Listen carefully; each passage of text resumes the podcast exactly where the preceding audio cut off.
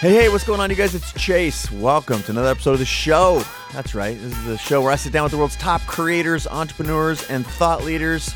And I do everything I can to unpack their brains. And my guest today, you will know him well. He is the founder of Fubu. He's the shark. He calls himself the shark in the grass shark on ABC's hit series Shark Tank. It is none other than the Daymond John. Super good to have Daymond in the house. Uh, it's his second time on the show, so he's a veteran. And in this episode, we cover a ton of ground. Uh, we get into some backstory that I think a lot of folks don't know around his decision of why he moved from one business to the next to the next. Um, in that previous conversation we've had on the show, which you should listen to if you're a fan of Daymond's or the show, he went into some detail about you know selling hats on the street corner, and that's how Fubu was was uh, born. But we didn't talk about too much before then was his moving from one gig to the next because they weren't working. Uh, and I think so many entrepreneurs think that the folks that are on TV and who've struck it big with big brands, they just walk out the door one morning and they throw a dart and it hits the bullseye and away they go. And what we get into a little bit in this episode is how things weren't working for him. His health wasn't where he wanted it to be. He was working long, hard hours, and jobs weren't paying him as well as, for example, waiting tables at Red Lobster. So we kind of cover a ton of ground on his backstory uh, as an entrepreneur, which is the stuff that I love. It's the the gritty underbelly that you don't see um, on TV and certainly don't see in any short form interviews. So we get to cover a lot of ground on that. Um, we talked a lot also about his new book his new book called Rise and Grind, which is coming out. Uh, I'm not quite sure when you're going to be listening to this episode, but it comes out in January 2018.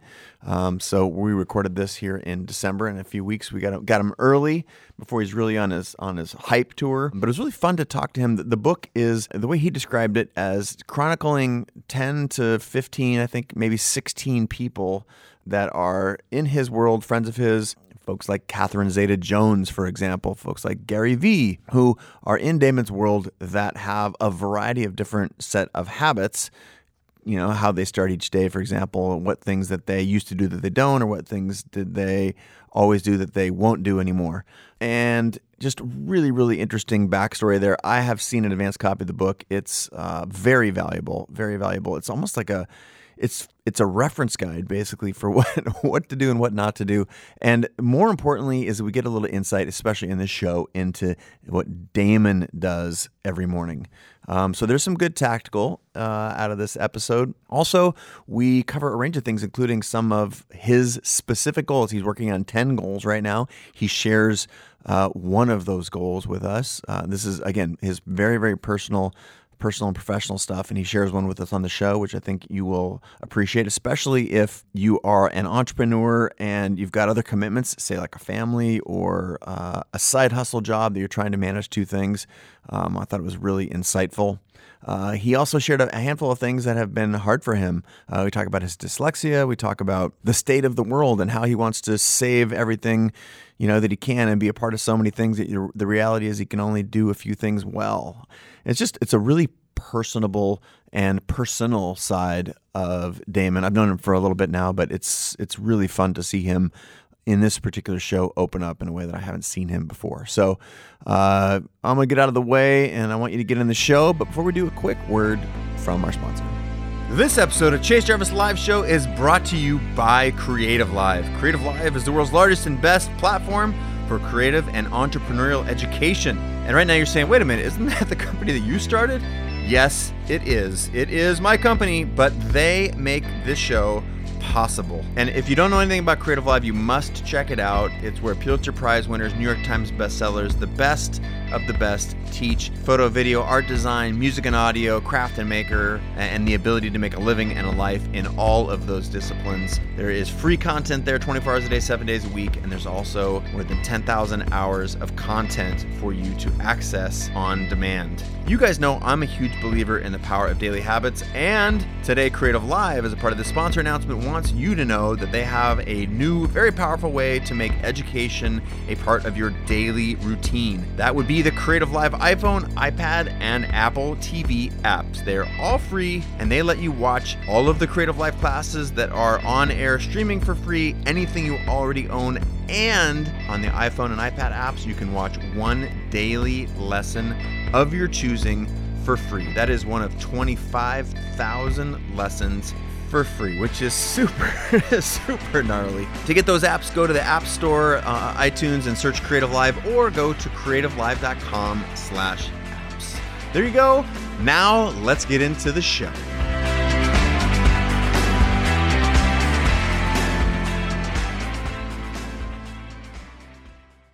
Again, man. thank you. Again, It's a veteran of the show. Yeah, man. Two You, you know, you, you have some good questions. I love it. Thank you very much. I liked our last interview a lot. It was very, very popular. And that was a little bit about the power of broke. Yep. Uh, but new book. New book. Congratulations. My new book, uh, Rise and Grind. It's going to be out um, uh, January 23rd. Okay. I believe. Is that 23rd? January 23rd. Um, just bringing the heat. The, the new year, Um, it's just I'm going. I'm going hard, baby. Um, and pretty much, you know, um, the, here's here's the concept of the book. You know, as we uh, talked about the power broke and the fact that I wanted to get people to realize, stop using the fact that you don't have money as an excuse. I understand everybody else in the world tells you you need money to make money and all that other kind of stuff. Yep. And I want to give people the mentality of, all right, listen, I'm going to need to do this myself, and I need I need to use my Slack resources or the resources that are right in front of me Yep. to get where I want to go.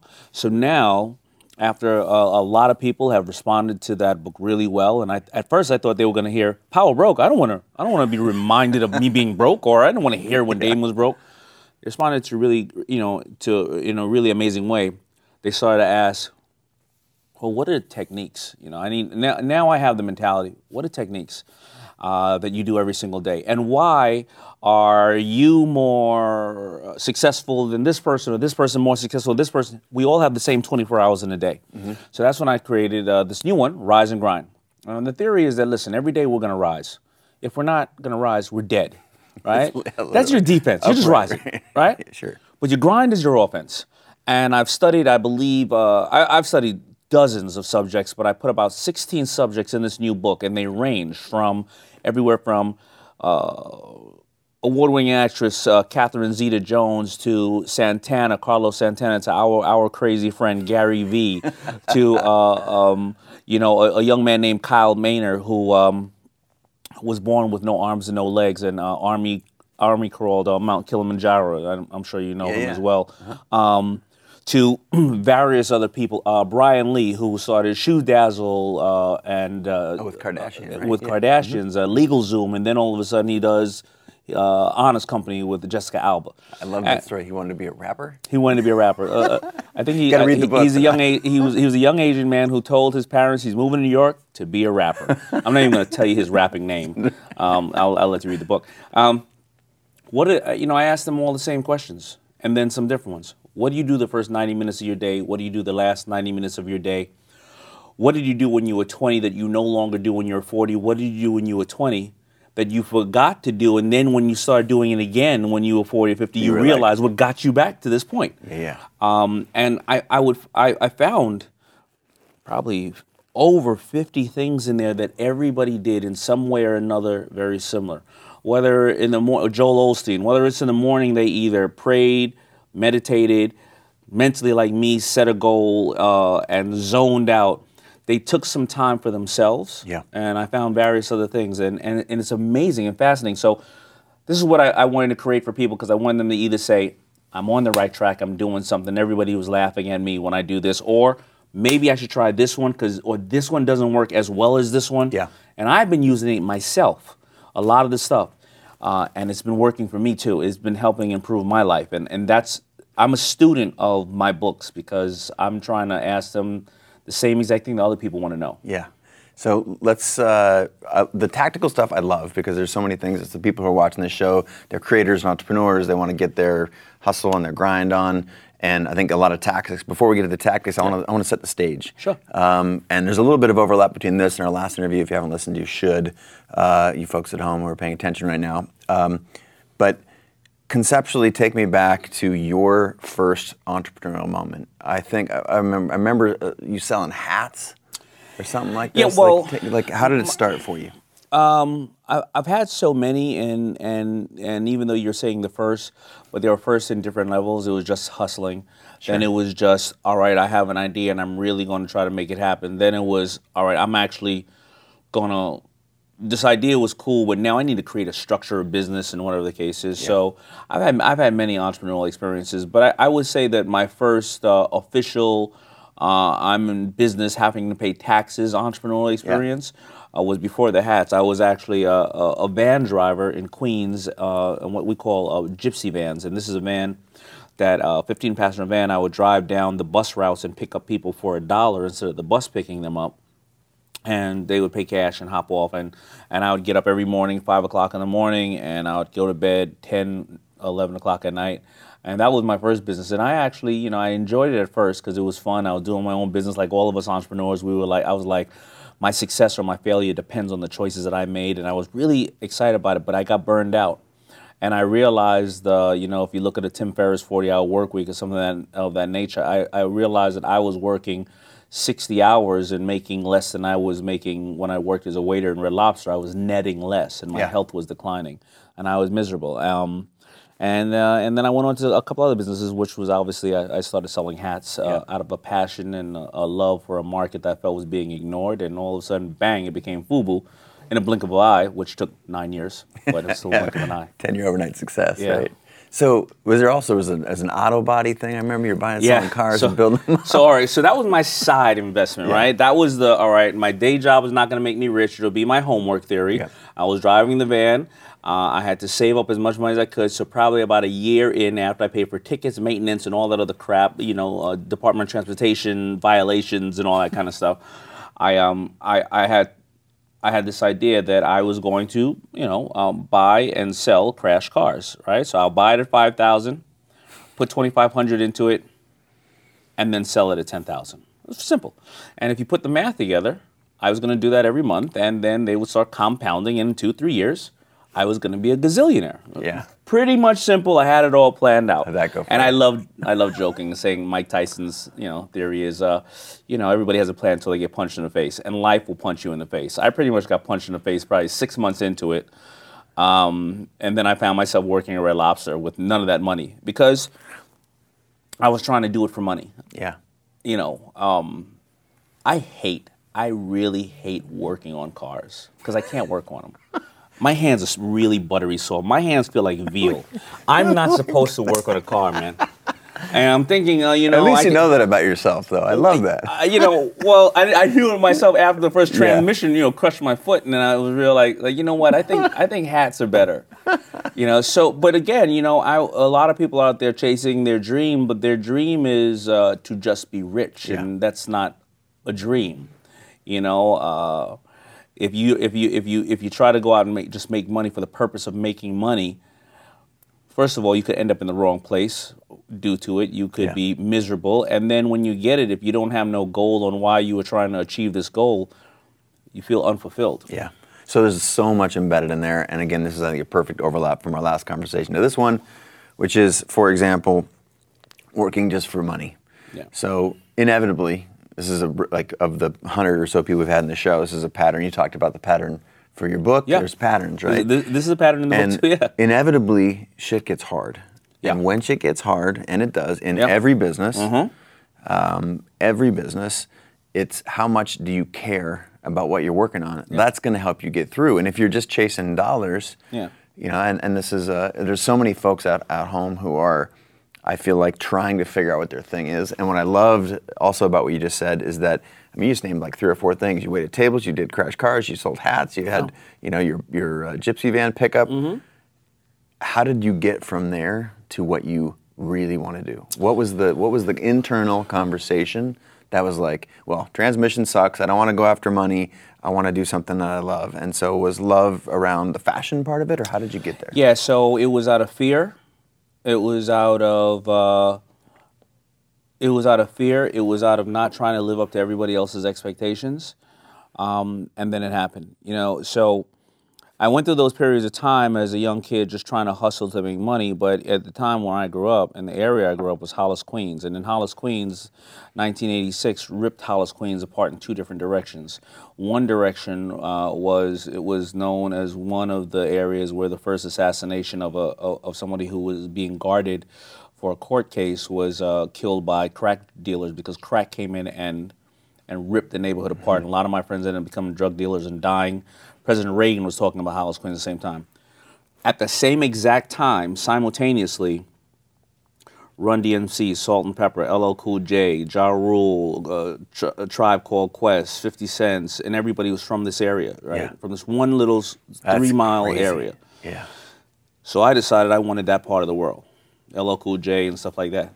Um, my friends started dying and going to jail, and I started realizing, and, and these are friends that I w- were in first grade with. It's not like I, I came outside and said, "Hi, can I look to hang out with a drug dealer?" Right? These are these are kids you go through life with, and I started to fear a couple of things. I started to fear that number one, if I look at the stats, by the time my friends go in and out of jail in 10 years, I made more money working in McDonald's if I if I could, and I didn't have to go to jail two and three years. I'm really cute. I didn't want to go to jail, man.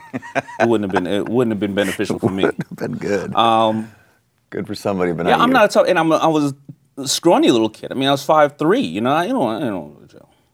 Also, um, I, they had to look over their back all the time, and, and and the only thing worse than jail is they were dead. So I didn't want to do that. Um, so I stayed away from that, and I tried to do all these little businesses. Now, when I finally realized this passion I wanted to do called FUBU, it wasn't because I was like, oh, uh, uh, you know, I'm going to be rich. It was that uh, at that time, hip hop to me was, the mo- and it still is, is a very valuable form of communication, and that was our version of Twitter and Instagram. We were communicating through the music now, right? Yeah. The kids were talking about all these aspects, and then I started hearing rumors that these companies didn't like these kids, and I was going, who's ever going to show people that they love them and make this? So I started making it for passion, for free. Number one, I was making it because I wanted to push this culture forward. Number two, I wanted to show on, uh, other other uh, people that I valued them. Uh, number three is it gave me a reason to go onto the video sets to talk to all the video girls and eat the free food. I get to go on a set and see LL Cool J because they're like, "Hey, you got to get out of here." No, no, no. I'm supplying the shirts and hats. Oh, Here's your chair, sir. Yeah, yeah. I didn't. I didn't care if they bought a shirt or hat or Yeah. not. I was, I was there watching him do "Rock the Bells." I was Yeah. happy. Yeah. And and then I was. I had a reason to talk to people at clubs and go out to the Javits Center at a flea market and talk. to It gave me purpose. Yeah. And and I would have done it for free forever, right? You know, everybody else is paying to go to a video set or paying to go to a club. I'm getting in for free, Yeah. and I'm leaving a bunch of girls' phone numbers. Yeah. Right. And cool dudes who I can hang out with before I know it, man, I mean, it just kept growing and growing and growing and growing because I, I have no problem working for uh, 18 hours in one day on it. I had no problem. I loved it Because you loved it. because I loved it. So there's something about contributing to culture that makes you feel like you're a part of a movement, something bigger than yourself. That I feel is also a really common thread from people who've been on the show, and I think it's cool that you ranked it because you know one. Let's talk about the fear. You know, you said fear and being a part of something and supporting your friends, and and then all those other like money or fame or connection was number three, four, five. Yeah. But let's go to fear because I think I I found it interesting that not a lot of people find their passion out of fear, but I think it's very real. And since not a lot of people talk about it, what's your take? Talk to me a little bit more about the fear. Yeah, so I, I think we all fear. There's a couple things we all probably fear: being judged unfairly, um, not being able to provide for our loved ones and our family, death, and losing people that we we, we love. Um, I think those are a lot of things, but the fear ourselves are often about the fear of being able to be acknowledged and/or the fear of failing and people looking at you as a failure. Yeah. because you you you It's a human need, right? It's a human need, right? Babies that don't get accepted. loved, babies that don't get loved, literally die. Yeah. So like conne- human connection is you want to be our DNA. accepted and you have to always second guess yourself i second guess myself every day right and and it's the fear of saying there, there's no point in my life that i didn't have fear and i call it a healthy paranoia in mm. business FUBU was doing well. Okay, well, the hot clothing line lasts five years. Daymond, did you get bit by the apple? You know, did you bite the apple once or get hit by lightning? No, I got to do it again. All right, all right, you got to do. All right, you failed in the next three launches. What are you gonna do? No, I got to do it again. Oh, I got to share this idea of who I am with the world. I want to empower other entrepreneurs, but I'm dyslexic. I'm gonna write a book. Are you kidding me? People gonna laugh at me, right? Um, you know, you're gonna go on to be on a TV show. Are you? What are you talking? I'm not articulate. I didn't. I didn't. Um, I didn't go to college. Uh, you know, you have people like Mark Cuban. He's a billionaire sitting next to me. You know, I'm a couple of hundred million short. I mean, you know, how am I going to debate against him? All right, I gotta, I gotta have a mental judo game. I gotta create a chessboard against him. How I can't lose his deal. All right, All right, Mark Cuban's going to give you a billion dollars, but you know, just like when you have a house, you only sleep in one bedroom, right? Mark has a mansion. I'm sleeping in one bedroom, and I'm here for you. You're the bedroom, right, man? Mark's Yeah. running all around. Screw him, and then I bang, I get him, and I, I get him out of the deal. You know, fear of, uh, you know, am I, uh, am I, am I leaving my daughters uh, inheritance or a legacy? How will how will they perceive me? You know, Yeah. fear of making my daughters public people, where now they have pressure on them, and I don't want I want to hide them from everybody, or or in fear of anything else. You know, Yeah. the president of the United States, President Obama, made me a, uh president gen- presidential ambassador for global entrepreneurship. I can never let him down, right? Yeah. It, it, it's always going to be some level of fear, and that fear is good if it's healthy. Yeah, it's You so know? crazy. There's all kinds of good science coming out now talking about. We've talked about how bad stress is for you. Yeah. Stress is an amazing motivator. It is a It gives you hu- superhuman strength. It gives you fortitude. It gives you power. Sure. And uh, I think it's well, it's admirable that you're willing to talk about that publicly. Um, you said a couple things in there that I also want to touch on, and and that is your dyslexia. Yeah. Uh, so Richard Branson was on the show not too long ago. Um, his you know for him he also wrote a book and was really concerned about the view of what that meant being dyslexic writing a book am i doing something that's you know uh, do i identify with this community the fact that it's called dyslexia it's like a negative orientation Sure. but tell me a you know so many folks at home we've all got our shit right? We've all got our baggage. Yeah. how did you overcome that? And are you an entrepreneur in part because of that? And give me a little bit of insight there.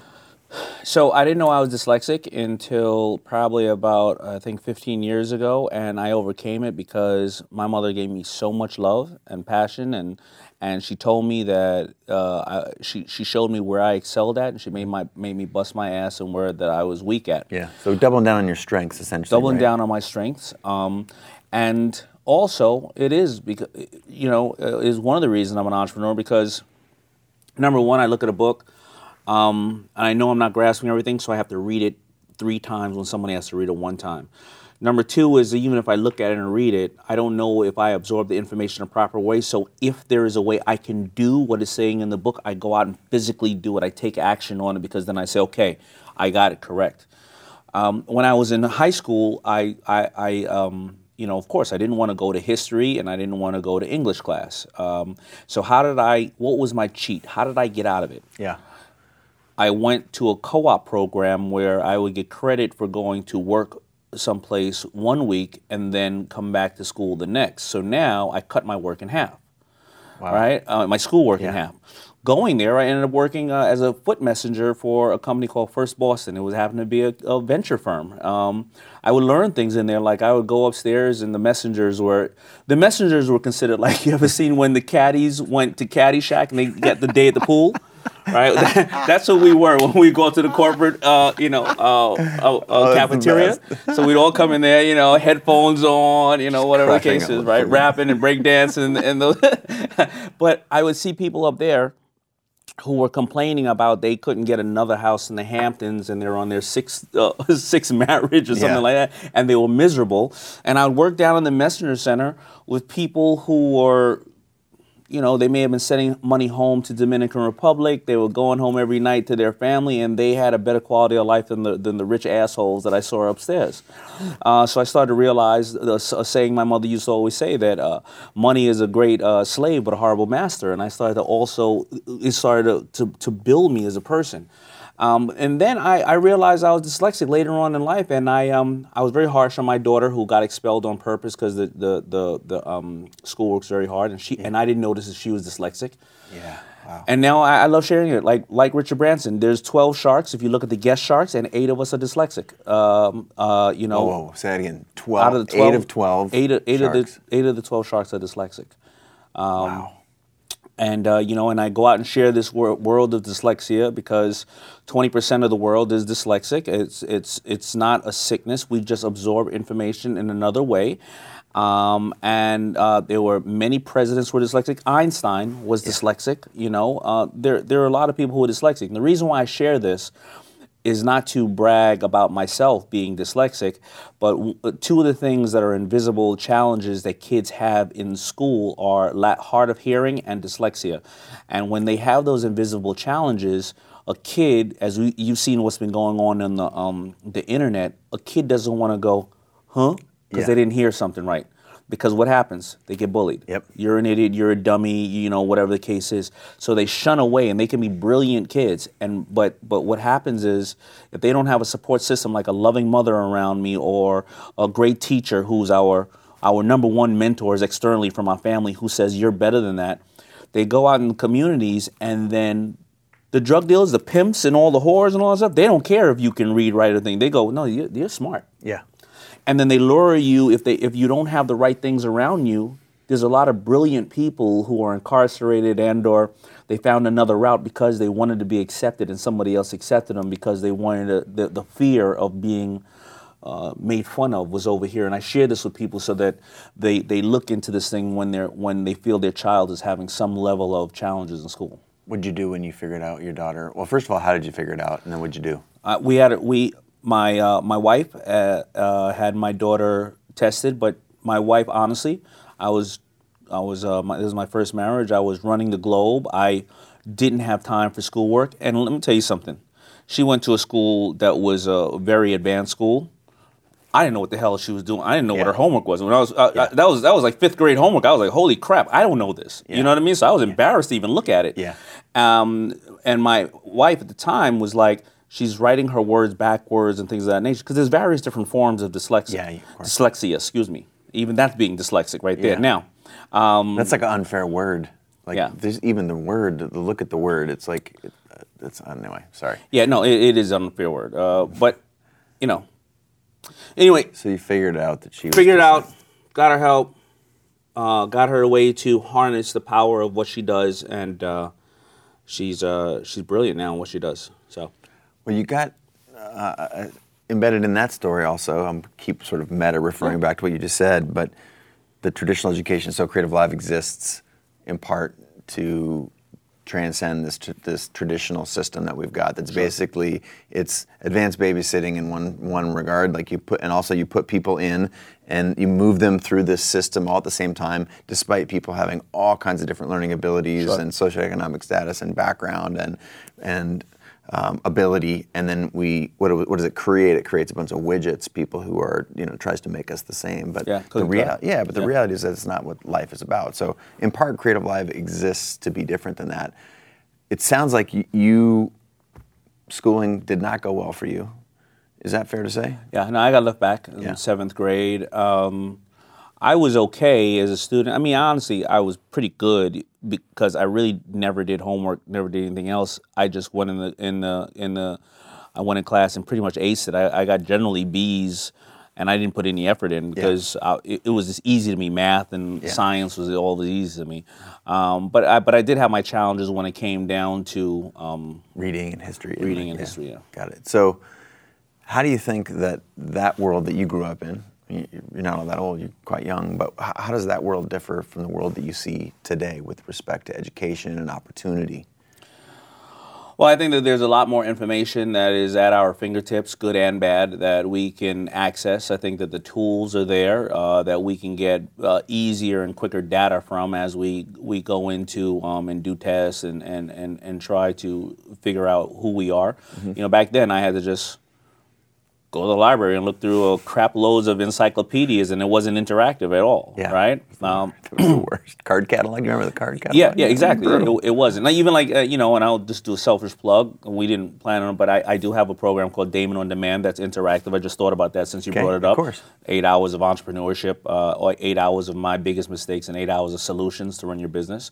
But uh, a, a typical example like that wa- was not really at hand. And then also, you know, if you don't, if you didn't have an education, how are how are the teachers getting educated on this funnel system and how to separate things uh, and things like that? So I think today it's way it's way easier, but as easy as it gets, the the application and the efforts have to be put in Yeah. no matter what. Well, that- and the distractions are way more uh, you know prevalent today as well. For sure. So, so I think this is a reasonable segue to the book because to me, you know, again, citing Creative Live here just for a second, talk about plugging, but that Yeah. that's why Creative Live seeks to connect people with the world's top experts to help them learn. And in a sense, that's exactly what your book is, right? Yeah. You you sounds like you learned from the people that were around you, whether that was in business or on the street or your messenger gig or whatever. Mm-hmm. And in a sense, is that still your preferred learning method, and that's what you've done with with the book? Tell me. I mean, tell me. did you go to those people because they had insights that you didn't have, or because you learned from them, or what? What's the purpose of assembling all these great minds? I, for, I went. I went through every one of these rise and grind. Yeah, and I'm sorry to cut you off. No, I went. No. I went through these these people because they were established in so many different areas of life, um, and I I believe that just like when I first read Napoleon Hill, Think and Grow Rich, it says you'll see a word in there over a hundred times. You may not get it the first time, you may not get it the thirtieth, you may get it a hundredth time.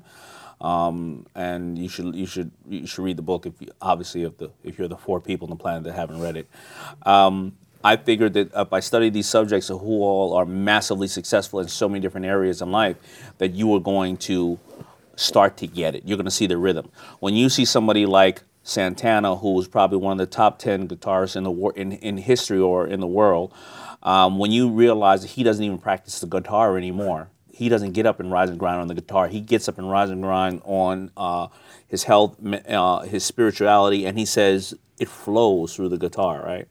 Um, now I understand he's a little hippie-ish, but he, you're going to learn a lot of things from him. Sure there's a million pretty faces in the world. What made a, a, a girl from a small area in, um, you know, in a Welsh girl from a small little town whose father was owned a, a, a candy manufacturing little factory and her mother was a seamstress. What made a Catherine Zeta-Jones leave home at a young age and become one of the most globally recognized faces on the planet? Uh, everybody's a pretty face, right? Yeah. But also, let's look at the other side who who like a Kyle Maynard who uh, who uh, as I shared with you had no arms no limbs. How did he you know start wrestling at a certain age and in school and lost every match, lost thirty or forty matches, whatever it is. Year one goes back. Year two starts beating people. And guess what they started to say about him? Hmm. You have an unfair advantage. The man has no arms and no legs. I was like, what, Kyle, how can you have an unfair advantage? He said, well, if I'm wrestling at 120 and somebody else is 120 and my 120 is all torso, they said I had an unfair advantage. Wow. He was like, trust me, they don't want the advantage that I have. you know what yeah, I mean? This is an advantage. Yeah, this is an yeah. advantage. So I think there are a lot of things you'll see in there that no matter who you are, where you go, and where you, will always have people who say, ah, you know, you were lucky. No, you weren't lucky. Um, and and this is what I wanted to show people that people have this theory that the other people who are doing okay in life are all walking on clouds and walking on water. Right. It's not. We all have our own our own problems, right? Yeah. Yep. I share in the book that. Um, you know, when you and I were talking here, you had some really. You have like you have like um, the 2.0 version of uh, peanut brittle mm-hmm. around That's here. right. right? It was the like with honey cashew clusters. Yeah, those things, right? I was eating them. I was thinking they were really delicious. I know that you're, you know, into health and stuff like that. But I even share in the book how uh, I went and I, even though I, uh, I was doing really good in life, I went and got something called an executive physical, and it was like, you know, somebody said, with all the money you have, why don't you go to an executive physical? I said, what the hell is an executive physical? They were like, well, it costs about seven or ten thousand dollars. It's not covered by insurance, but they check everything on your body. I said, whatever, I'll go get it because you know what? Everybody claims they don't have money for this, but Louis Vuitton and the and the Mercedes dealerships are filled with people in there buying a whole bunch of crap, right? Let me go get it. They find a nodule on my thyroid. I go and get it checked out. I go and get a surgery to remove half the nodule on my thyroid. It's stage two cancer. I didn't realize I had it. Right. Wow. Um, and the reason why I bring that up is that part of the rise and grind is our health. Right. So true. Entrepreneurs don't take care of themselves. They take care of everybody else. I don't have time for it. I don't have money for it. I need to buy a new cash register. I need to buy more inventory. I'll get to it tomorrow. And you know what happens? They don't get to it. And what happens after that? They're not like a person like me that, who, who will sit there and be proactive to find out how I can address my health. They'll put their head in the sand and say, oh my God, every time I see somebody sick, I, I don't want this to happen to me. And, and, and somehow they'll, they'll, they'll avoid it. And all of a sudden, what will happen? Right? So that's part of the rise and grind too. I, yeah. I, I and I found that in various different people. Their yeah. health was part of it as well. So yeah. I know I'm rambling, but I'm no, just learning. I'm learning all this stuff at the same time. It's through an epiphany for most of those people, right? Like uh, we talked about our buddy Gary Vee. Gary Vee came on this show in 2012 or something, and he calls himself that. That was when he realized that was Fat Gary. Yeah. And what Fat Gary, I mean, what what he you know then thought about it for a second. He was not eating, was not sleeping, it was not exercising, Yeah. and had that same realization that you were talking Does about. Does he exercise? Yeah, he, yeah, he's got a personal trainer that goes everywhere with him. Guys, guys getting after it. He's lost probably like 30 pounds yeah. since then. Yeah, Gary is um, Gary is fascinating because I don't know how he exercises. Because here's my point: I was talking to him, and he says that he walks around a lot of times because uh, with his shoe untied, and everybody stops him. He says, "You know, your shoe's untied." And I said, "Well, Gary, why don't you why don't you tie your shoe?" He said, "I don't have time to tie my shoe." I said, "But what about when you're taking a crap? Why don't you just tie your shoe when you're taking a crap, right?" And he goes, "I take a crap early in the morning. So what if my shoes loose at three o'clock?" Well, why don't you bend down and tie it? And you have time to go to the gym and you don't tie. This is fascinating to me. Him with the damn shoe. Ask him about the shoe one day. I will. I will. That's great. Speaking of shoes, his new, his new shoes came out. I think you probably saw that. Yeah, yeah, K it. Oh, Yeah. Oh, good. I got another plug too. You're Okay. just setting these things up. You That's and I right. didn't even talk about this. That's right. Um, January 26th is the release of uh, the FUBU Puma collaboration. Puma's 50th year anniversary. Mm. Uh, FUBU's 25th year anniversary. The first time we've ever done a collaboration. It's uh, it is it is hip hop to the T. Nice. Hip hop from from 30, 40 years ago when everybody wore Pumas to right. FUBU, and it's a limited time. So and and Gary sold out of his shoes. I really love it. Yeah. Uh, you know, he is just he he his grind is crazy, Yeah. and and he's in the book too. And um, I mean, some of the things he says is just.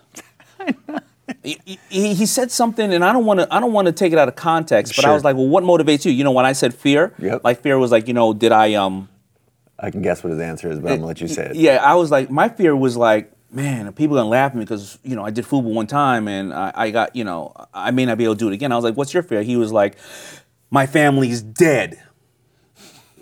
I go home and they're dead. I was like, uh, Yeah, it's highly paranoid. Yeah, yeah, I was like, holy crap. that's pretty real. Yeah, did you know that one? I did, yeah. I, he has revealed that to me. Usually, it's he's he's dead, but No, he was like family family's worse. dead. Yeah, yeah. He talks I didn't want to get in. I mean, that's not even. Yeah. How do you even like- start saying, well, so how do they die? You know, like, how do you how do you get into that? You, What's the follow-on that's question? Just, that's just like hot potato, and you just you just walk away from that one. It's like, What's oh, the follow-up God. question? So trust me, his interview is Yeah. crazy. I get it. I get it. Uh, one question on the on the hip hop collaboration there. Yep. So, uh, Puma, like Puma. suedes from the way back. Yeah, yeah. Puma the suedes, the break laces? dancing, fat laces, Puma suedes. Oh man. Um, you know, they uh, they're they're uh, you know, we're doing that collaboration, and I'm really honored about it because you know, as a little little brown boy from Queens who couldn't go out on a on on on a, on a Saturday night, and I had to listen to the old hip hop shows like Mr. Magic and just color and dye my Pumas all night long. That was my Friday night, or taking the little skinny laces and getting the iron and making them nice and fat because I couldn't buy the fat ones oh wow. um, and starching them and making them fat. You know, again, uh, it, it, it's it's amazing. It just shows that you know if you're really doing something you absolutely love, you know, you'll be you'll you know you'll end up being you'll end up living the life you want to live if you do it and you're disciplined though. And that's the purpose of Rise and Grind. Yeah. Discipline creates freedom. Discipline creates freedom. That's it. You have to be disciplined. You have to have a method. You have to act, learn, and repeat, and you have to keep figuring it out. You know. Oh, yeah. Um, this book is not going to this book is not going to give you the answers to life.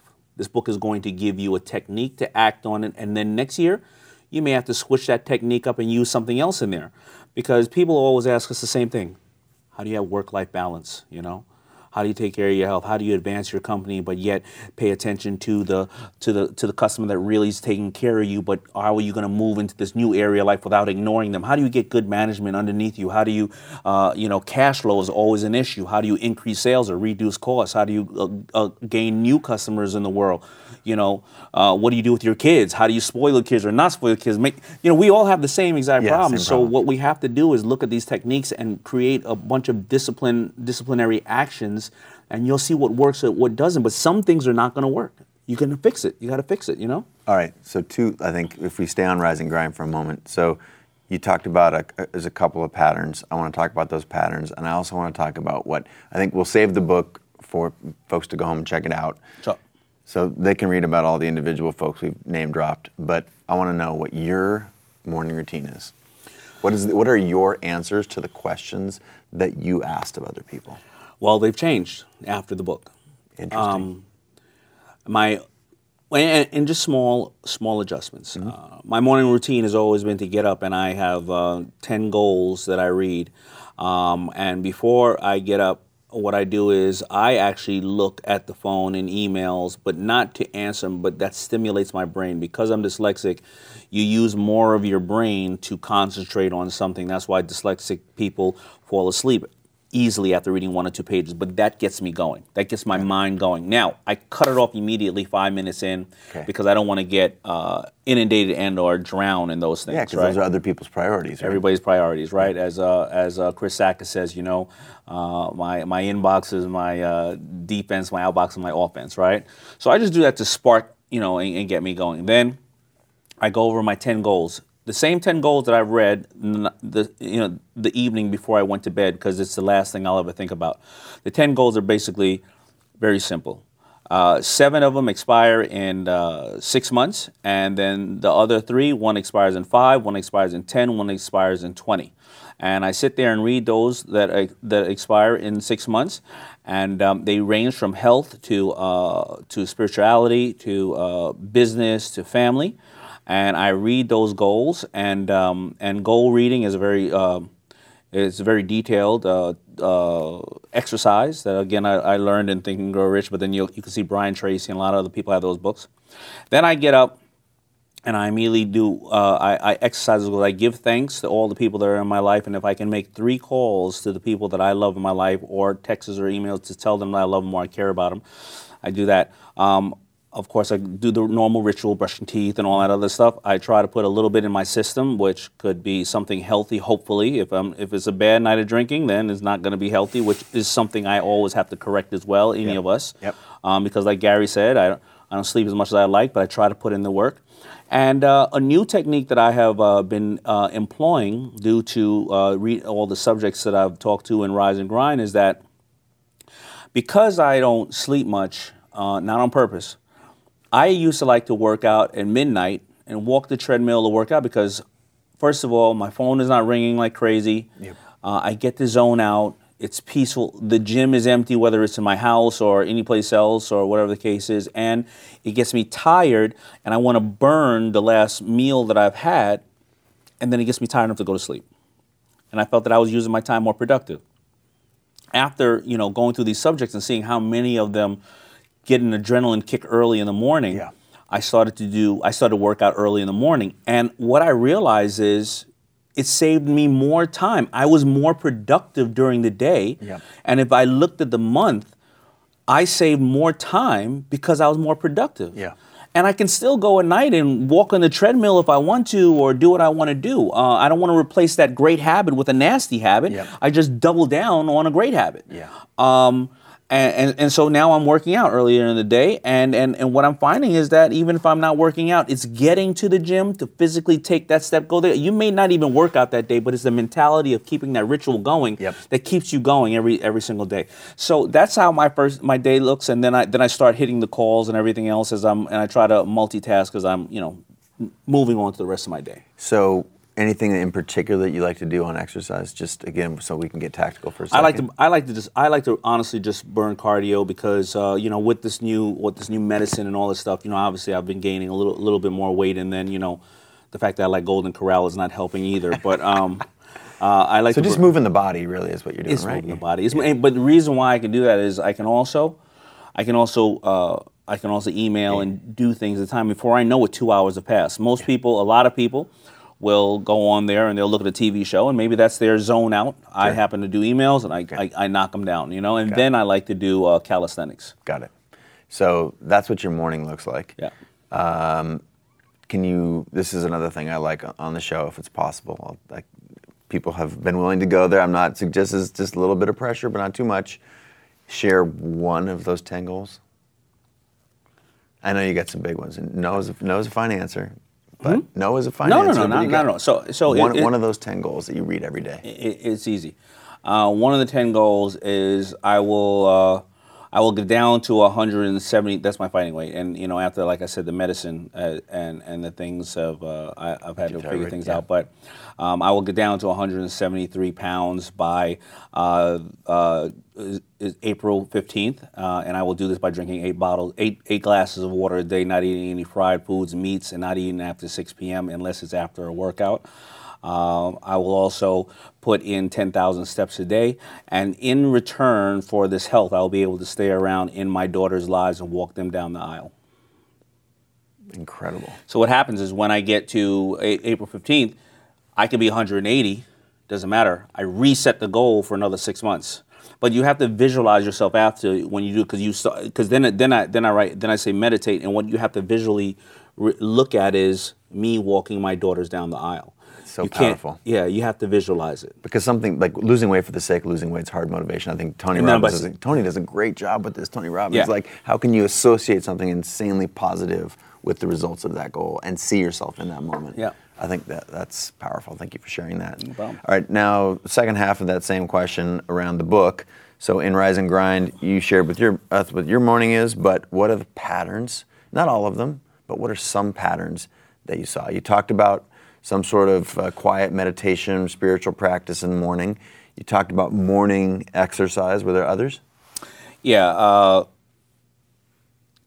offense. When when do they go on offense, and when do they cut away and take time? And no matter how much, how many fires are around them, everybody takes a certain time to ignore the fires because they'll always be there and go on offense. Uh, that's one of the things that they do. Appreciation for their family. Uh, what are they working for?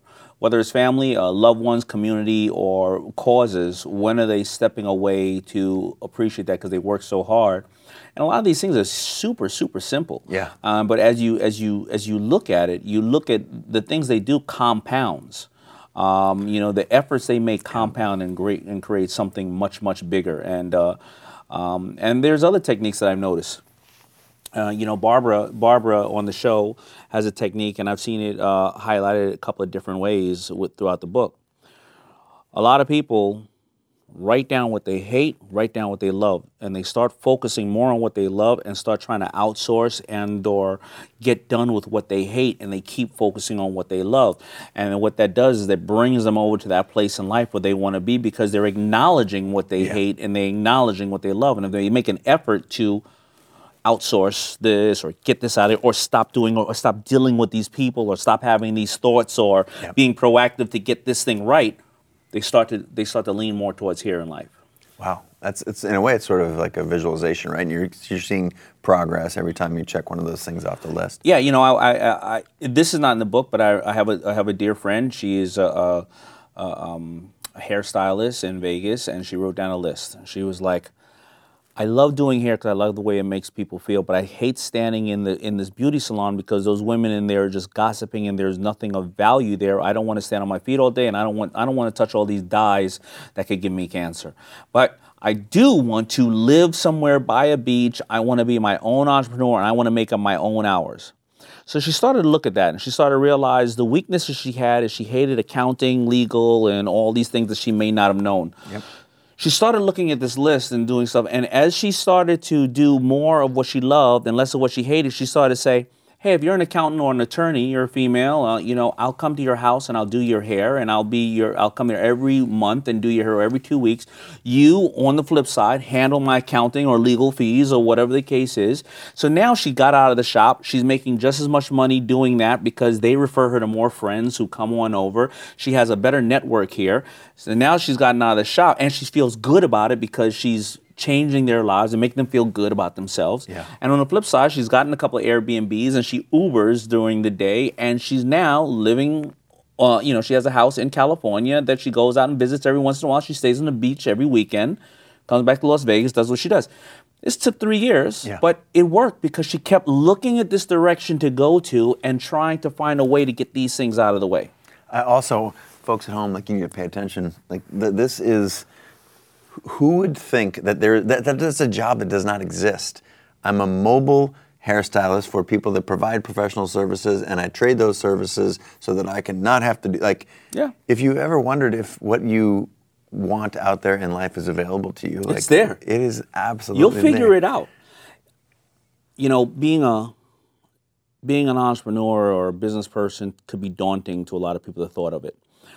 But the best, the, the reason why I think that I, hopefully people resonate with my, my, my, my products, my books, and me on Shark Tank is because I like to dumb things down because I'm, I just have common sense, right? I like to say it like this: the same way you just said right there that uh, you know she figured it out. That's what a mother does every single day. You know, I always say the mother is an ultimate entrepreneur. She brings this beautiful life into the world. I don't care what books you read; it's not going to be the same for every single child. And she figures it out. Now, dads do too, but you know, sorry guys, Moms you're not special. actually giving the birth. I'm sorry. Um, and moms figure it out. They don't go and give their child up for adoption when the child has three earaches in a week and you're at the emergency room every night.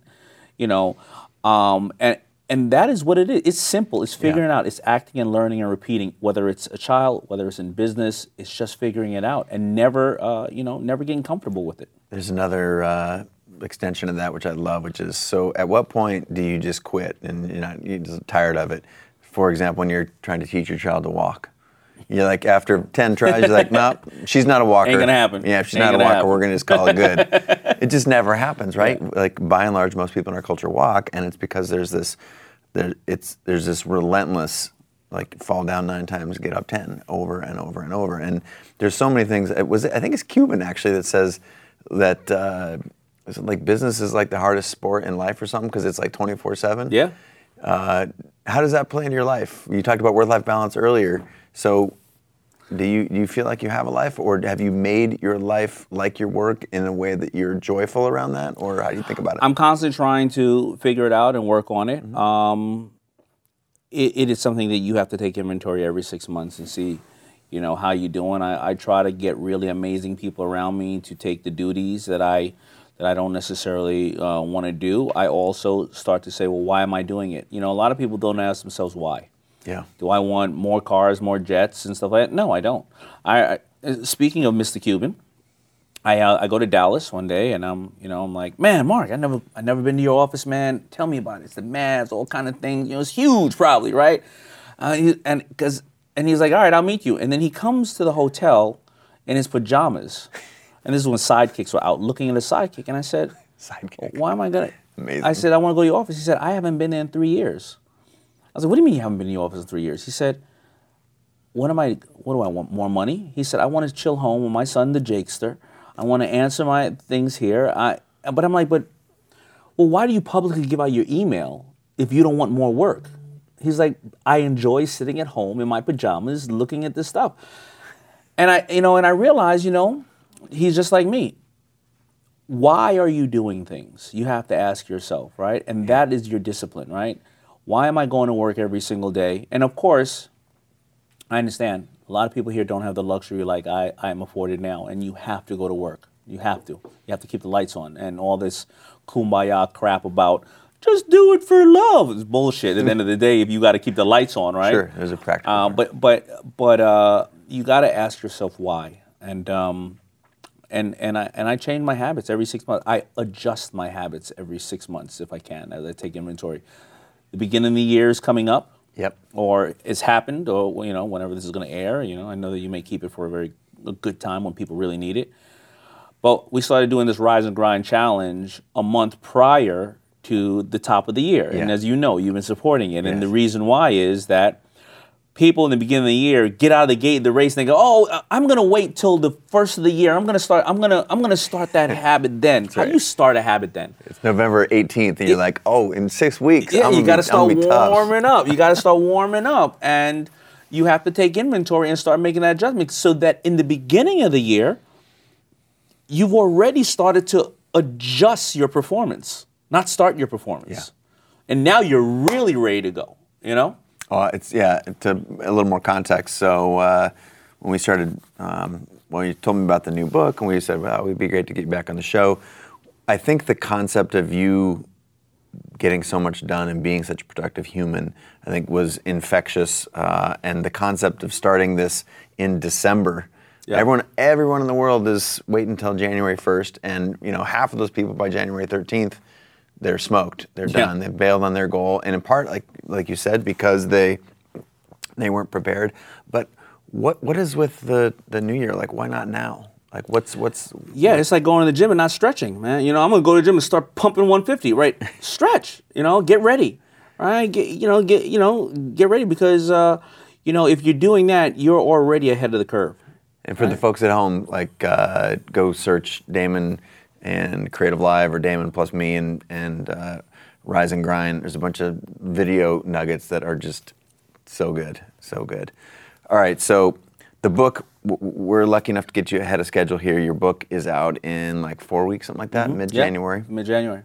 Uh, so that's clearly a big focus for you. What else is on the mid to near term here? Um, so of course, Shark Tank is always important to me because uh, you know um, I, I have the privilege and the honor of being able to invest in somebody else's dream, and uh, it's it's been going on now ten years. And it's ten years? years. Ten years we're going on. Season nine, we're about to start shooting season ten. Ten if anybody would ever told me that.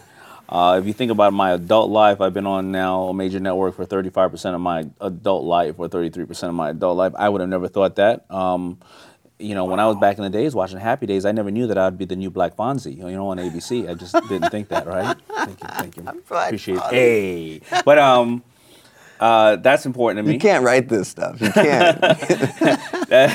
uh, did you do it with two? Did you do it with two thumbs? I like all the thumbs, whatever, anytime, any, right. whatever you could. So um, that's important to me. Um, I have a new daughter, and my uh, you know my daughter's two years old, and she's making me uh, you know revisit uh, you know life in a certain way and the values of life. And my other two girls are just about twenty, and I have been I've been so fortunate to have. Uh, these people in my life that uh, you know I'm working now more and more to be a bigger part of my girls' lives because we've sacrificed so much you know coming up in business. And um, and I don't regret it because uh, you know even though I was running the world, running around the world trying to make FUBU better, if I was a sanitation worker, I'd have been working 70 hours a week too because uh, I don't know I don't know how to how to cut it off. I just I just go hard, right? Yeah. Um, and and um, so that that's important to me. I have Daymond on Demand, as I've shared with you, Yep. um, where uh, you know people who want a little bit more of a, a detailed education and they're running a business, uh, they can uh, you know get my uh, my my interactive curriculum. Um, I got so I opened a new space called Blueprint and Co, which uh, I don't know if I shared with you last year. This is a this is a co-working sh- uh, space for fellow sharks. Yep. Not for startups. This is for uh, people who are established, um, who don't want to take a ten-year lease and they want to be a little more mobile in the world. Yep. I don't know. I have, I have a bunch of other stuff. I have some other stuff going on.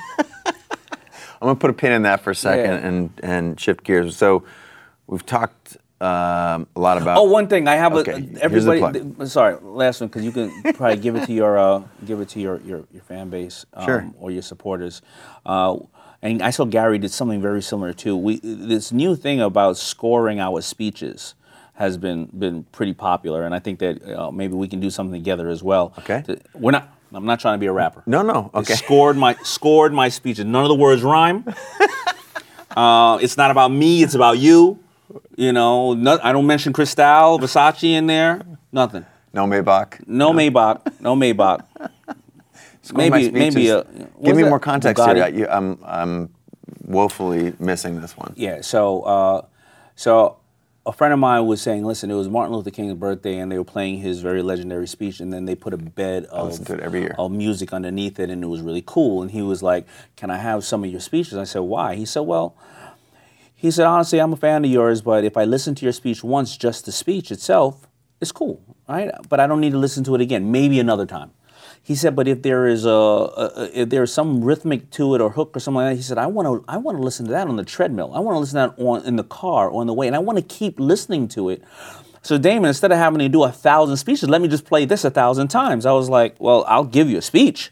He's like, let me chop it up, and he did it, and and um, we've been getting good response. We just went and we just give it away to people. So um, finding a way to be a little more um, hypnotic, I guess. No, what you would I, I think it, it's amazing. I was just thinking, you know, part of my morning routine is I always will program uh, like five to 15 minutes of some sort of mental programming of consuming something that I know is valuable. It can be music if I need to get up. Yeah. It can be uh, a talk, and so uh, a recording that I've had of myself or someone else.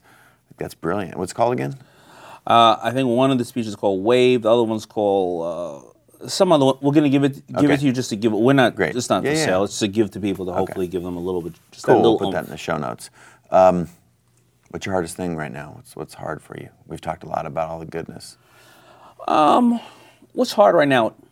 You know, trying to trying to solve all the world's problems. It's crazy time right now, isn't It's it? try, it's, it's hard. You know, Huge we- victory yesterday. Alabama. Yes, Alabama. Huge victory. Shout out to the Democrats. Um, I think Black I- women came yeah. out. Yeah, they came that. out. They came out. Um, being somebody who has the has a public stage, I want to. I want to. Every time I see, you know, uh, a young man died at the hands of the police or a cop died because you know blue lives, all lives matter. Mm-hmm. I want to say the world. Every time I see, every time I see um, our our leader talking about. Um, athletes not kneeling or whatever the case is, but yet we're not addressing that you can still buy a, a, a weapon that can kill 500 people in a short period of time, and you'll never need that type of weapon for target shooting and or hunting. That that weapon is still available to us at any given time, and nobody's talking about that, but they want to talk about. Uh, An athlete kneeling. an athlete, yeah, kneeling, or, or somebody getting arrested in China, somebody's brother getting arrested in China. I think that I think that I think that I, I, need to try to take illegal guns off the street. How do I how do I help uh, stop human trafficking? I am on the Petco uh, board, the foundation, where I want to make sure our furry little friends of ours can uh, who can't fight for themselves, they're protected.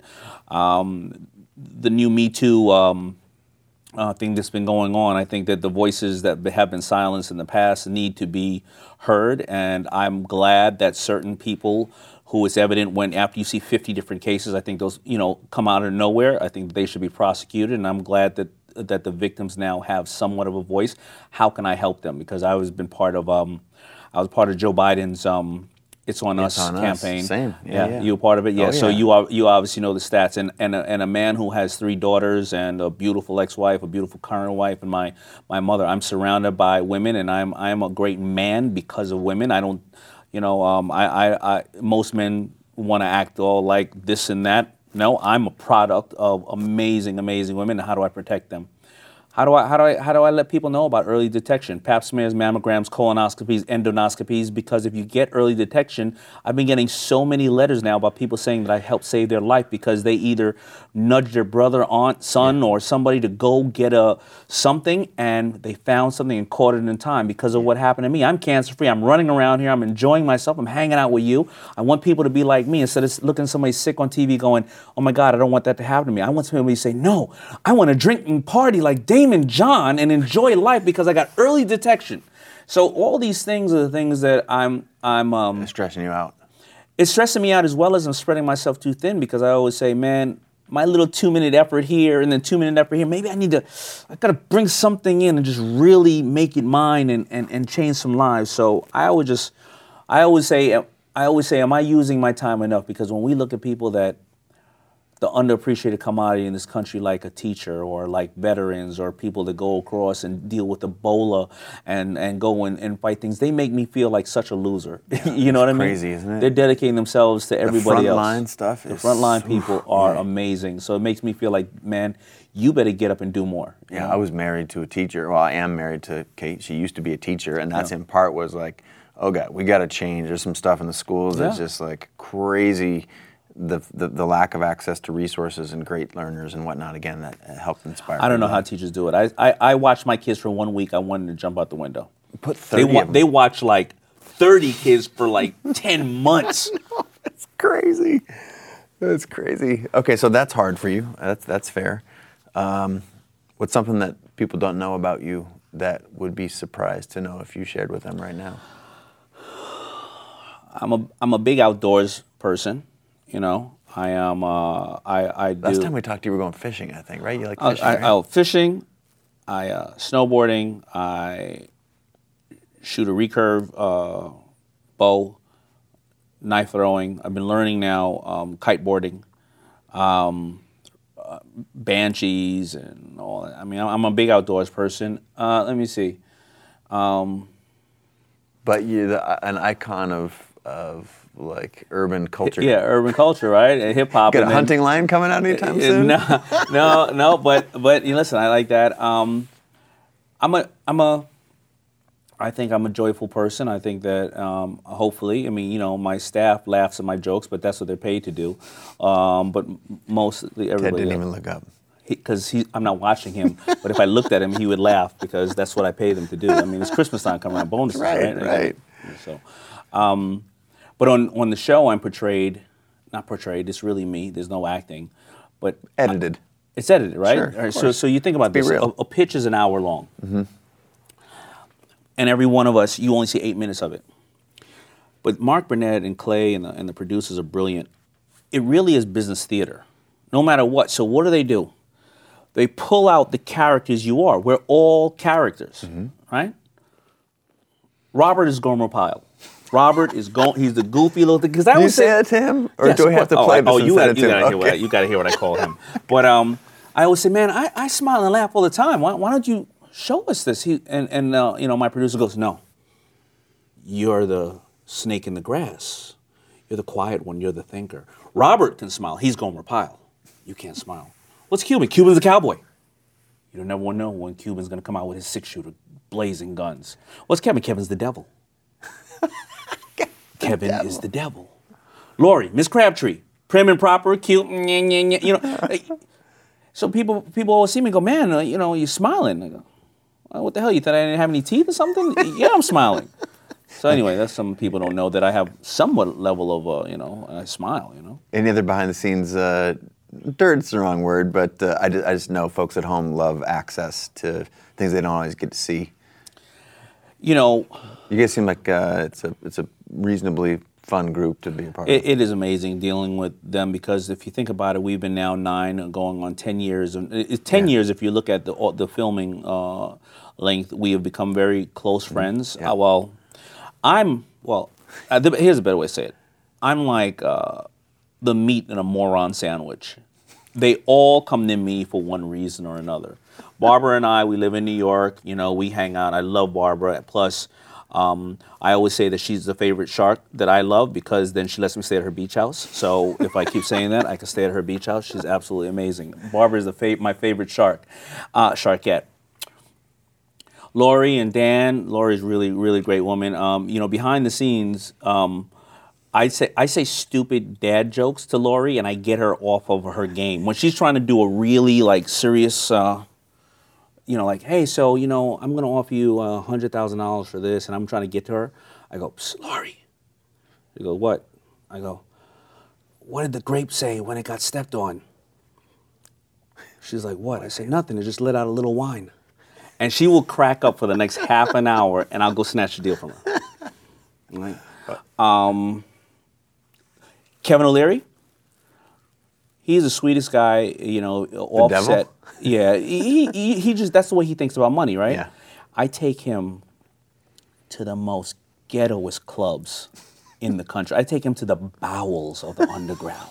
I take him to LIV on Sunday night in Miami. And you have to see him walking through. He looks like there's this one little white man walking through with a shiny head in this huge club, and all the black people are like, "Yo, Mr. Wonderful, Mr. Wonderful," and he's walking through like, "You're dead to me. You're dead to me." uh, we just have a good time. Cuban is a Cuban is a beers and chips kind of guy. He is a he's an amazing guy. I remember taking him uptown Harlem one day. I was like, "Hey man, I'm gonna take you to the Rucker Park up there. You know, you gotta see there's a lot of a lot of homies up there. Be careful." We get up there, they were like, "Yo, Cube, you left your wallet at the bar last week." You know, they're just amazing people. And Robert and, and, our, and our daughters, Robert's kids and, and my kids, they they they go away for summers at a time with each other. So. Cool. I think. I mean, I know. I know Mark reasonably. Uh, Sir Richard, Chris Sacca. Yeah, Chris. Chris, but uh, and I, I think it's a the when I think about from a pop culture standpoint, what the producers have done, assemble a really interesting cross section of people. They, they, they, uh, it's absolutely amazing. I had never thought the show would would pass one or two years because I was like, who the hell wants to see people just talking like business talking- crap like we all do in boardrooms every day and leave it up to them. They, they know what they're doing. I appreciate your time, man. It's been super good having you on the show. you. So don't forget about the old book because the old book is very powerful. Power broke. Power broke, yes. But uh, congrats on the new one, Rise and Grind. Check out the little video series we've been doing with Daymond. That's been pretty cool. A lot of little video messages. But Rise and Grind drops on the 20. Ted, help us with this. 20? 23. 23rd. 23 July. Doesn't matter when you listen to January 23rd. Um, but don't wait to get started on your goals. Don't wait to start getting your goal. January 23rd for Rise and Grind. And uh, thank you for having me, man. I appreciate it. Always a pleasure, Daymond. Thanks, bud. See you again tomorrow. All right, that about wraps it up. But uh, hey, before you bounce, two quick things. Um, actually, I'm going to go three quick things. Thing one, A, thank you so much for being a part of this community. And I'm not quite sure how you, you landed on this podcast. It doesn't matter to me. The fact that we're all in this together and that we're able to have a conversation is awesome. I feel uh, honored to be in your ears right now and that uh, you've paid attention to what I've been doing, what CreativeLive has been doing for some time, and whether it's been a day or 10 years, I just want to say thank you. It's also really important to know on the backside of that that I, I do a lot of responding to comments. So hit me up on, you know, direct message me on on Instagram or Twitter or at me. I try and respond as much as possible. So let's have a conversation that transcends me just being in your ears here. Let's try and do it some, somewhere out there in, on the internet land. That's thing one. Thing two, again, I'm not quite sure what channels you pay attention to me and my work, but please go check out. I'm at Chase Jarvis or slash Chase Jarvis or whatever on all the platforms. And it's really important to me also if you wouldn't mind checking out CreativeLive. It's something that not only myself, but 120 other committed hardcore badass people come to work every day uh, to build the place where creators and entrepreneurs learn. So check that out. They're just slash CreativeLive or at CreativeLive all over out there on the internet. All right, until again, uh, probably tomorrow. I hope I'll hear you. I'll be in your ears maybe tomorrow, and I'll look for your comments on the internets. Bye.